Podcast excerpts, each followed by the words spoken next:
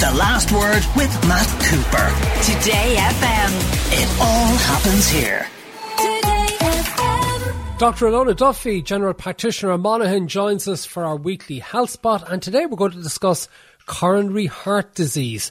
So, Ilona, what exactly is coronary heart disease?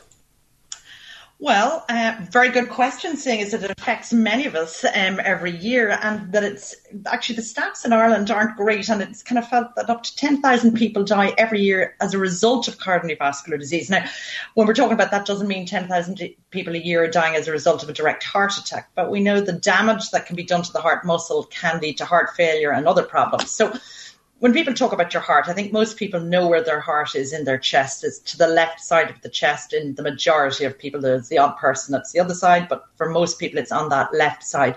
And it is a muscle. And it's a muscle with different chambers that pumps really intricately, pumps part of the blood up into the lungs to oxygenate it back into the heart and then back around the body, just providing us with the oxygen for all our muscles and various parts of our body to work. And on average, most people, I suppose, people talk about what should your pulse rate be. Their pulse is a measure of how the beats of your heart, and it's anywhere kind of depending on how healthy you are from 50 upwards to 80 or 90. Ideally, the average rate is probably 70 to 80, but in very healthy people, it'd be less. So if we run into problems with that muscle, clearly it's going to be a problem. And that's what our coronary artery disease is. When the blood vessels that supply the muscle become compromised, they become narrowed, meaning that that muscle can't get enough oxygen itself. And that's where we run into problems. So the first phase tends to be when the blood vessels are starting to narrow. And we may find that just like any muscle in our body, it starts cramping. And that cramping is known as angina and may present for people in a variety of different ways. The common way is kind of slowly but surely they notice that they're not able to exercise or walk or do things as well because those kind of exercises mean your heart has to pump a bit faster and a bit harder. And when it's doing that, it can't get the blood, so it cramps, and that can lead to chest pain. And typically, the pain can be anything. It can be a sharp pain, it can be an ache, it can be a heaviness, and it may not even be in the chest. It can be in the arm, usually the left arm, or up into the jaw but people may also present with palpitations on exertion or shortness of breath. So I suppose in a nutshell, that's what it is. Okay, so it's a build-up of fatty substances as well in the coronary arteries, as well as a narrowing of the veins. Yes, so it's narrowing of the arteries, and the arteries are narrowed because of this buildup of this atheroma, which, as you rightly say, partly it's cal- it's it's kind of fatty kind of substances, and then it can become calcified, so it can become harder, and then it also affects other blood vessels, all our arteries throughout our body. And does that necessarily mean a heart attack, or could it be something else that'll affect you? Well, I suppose the heart attack usually comes when you get complete blockage of that artery, and that can happen because a little clot of that breaks off. So that atheroma, that narrowing, sometimes a little bit breaks off, and then it blocks the artery completely, and obviously stops the blood supply to that area of the heart, and that's your heart attack. That's when you know, basically you have a myocardial infarction, and that means that that area of the muscle starts to die because it can't get the oxygen. Now, as we know, there's so much we can do now, and picking up on people who are having a heart attack or having this myocardial infarction, we can help reverse it by giving medications. Um, or going in and doing an urgent kind of angiogram and removing that clot. So there's lots that can be done as long as people are aware of it and do something about it fast. So, what are the causes of coronary heart disease? So we know that there are multiple causes to it and lots of risk factors. And the good news is that for many of these, we can actually do something about it.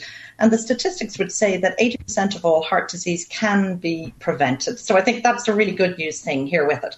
So if we kind of want to know who might be at risk, we have different risk scores that we do, and probably the one that most people use, and many people will have heard their GP talking about if they're of that age or if there's somebody who may want to be checked out, is called a Q risk. And a Q risk adds up the different things that might lead you more prone to developing atheroma, lead you more develop, at risk of developing a heart attack, angina, or even indeed a stroke or a mini stroke. So what's the biggest thing? Family history, I suppose, because it's the one thing we can't change. And being aware of what is relevant to the family history. And um, we normally talk about first degree relatives, and that's mother, father, brother, sister, and looking to see have any of them a history of um, either angina or a heart attack, a stroke, a mini stroke, age 60 or under. So I suppose if you say, well, my dad was 92 when he had a heart attack, that's going to be less important to ascend your dad if he was 62 when he had it or 52 when he had it. But again, being aware of family history because you can't go back and change that and being aware if there is a family history of sudden cardiac deaths or sudden deaths that maybe we don't know the reason of um, in members of the family, even beyond if there are a number of sudden deaths beyond the first degree relatives, we'd be kind of saying that might be something that would trigger a warning. So, what about the things we can change? Well, number one, smoking. I think everybody's aware that smoking is bad for us in many ways, but very definitely it is a cardiovascular risk. Uh, cholesterol, if it's above certain levels, and cholesterol is kind of complicated. Sorry, sorry what, yeah. what is cholesterol? So cholesterol is the fat that's in our body. So we have natural fats in our body and we need fat in our body for moving around different things. So not all fat is bad fat, but cholesterol, I suppose, is the one people hear about and they hear about the numbers, don't they? Yeah. So then, should people get their cholesterol tested regularly, and from what age? Well, normally we wouldn't suggest checking your cholesterol until you're over 40, unless you have a very strong family history of high cholesterols. And there are a group of people who have exceptionally high cholesterols and it runs in the family and it can start at a very early age, even in childhood. And they're the kind of people that would probably have a very strong family history of heart attacks and sudden death. So we're, we're kind of aware of them and they're being made aware of each other. And um, for other people, normally 40 would be the age to start, maybe just to get a random cholesterol and, and a checkup, you know, because it's not just the cholesterol. And then after that, if it's normal, perhaps five years later, and again when you're 50. Obviously, from 50 on, probably we're starting to see we're going to get lots of other things checked too. We want to check our blood pressure. We want again to check our cholesterol. And for men, they may be considering whether they need to get prostate screening as well. So it's not that it needs to be done every year unless an abnormality shows up. What about exercise? Because exercise raises the heart rate and the heartbeat. Is that necessarily always good for you? Because unfortunately, particularly in middle age, you keep hearing of people who have dropped dead after exercise?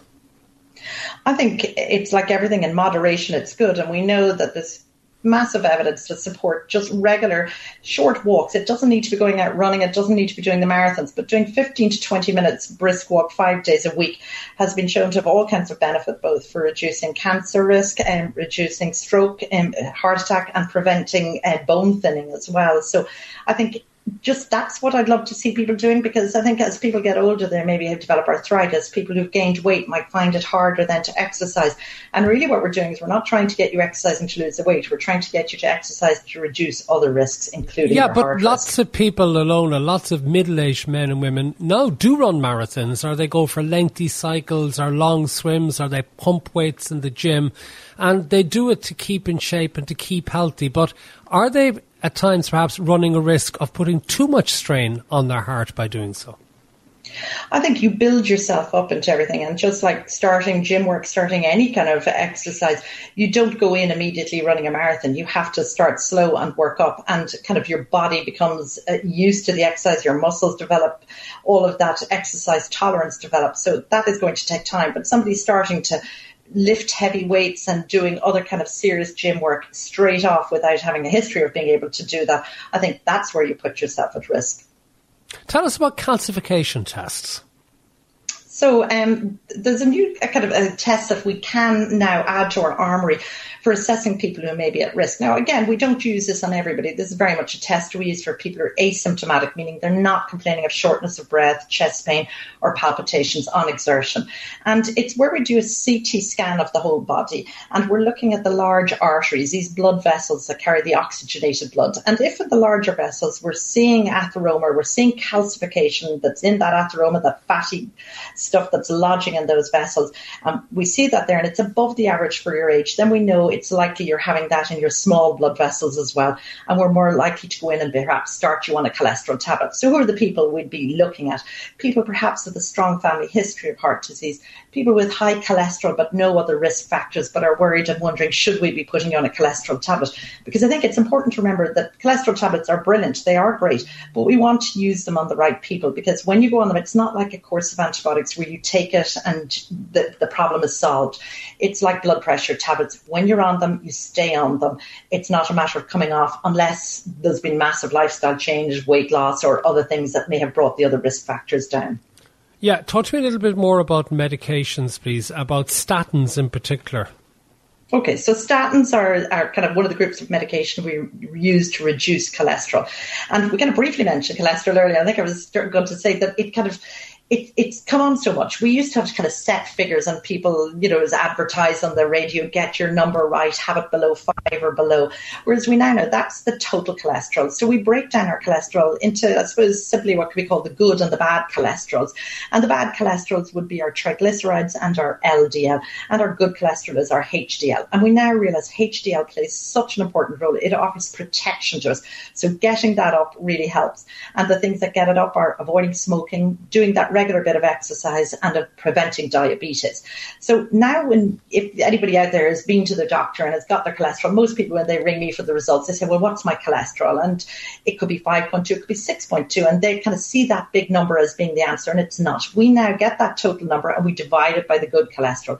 So we get what's called a cholesterol ratio, a HDL ratio, and that is more accurate at deciding who would benefit from medication and who needs help and, and perhaps who needs just follow up and maybe advice on diet and exercise. There's some listener questions coming in. One says, Can you ask if it's dangerous to have a zero reading of LDL? That's what I got in a pharmacy check yesterday. Um, interesting. There is some talk like we do need cholesterol in our body, and a very low LDL um, can be associated with some other diseases. So it may be worth talking to your doctor. Again, the test you had done in the pharmacy, maybe a skin prick test, and therefore is a near patient testing, not quite as accurate as the blood test we take from your arm and sent to a laboratory. So I'd probably suggest talking to your GP or GP practice nurse about getting that done.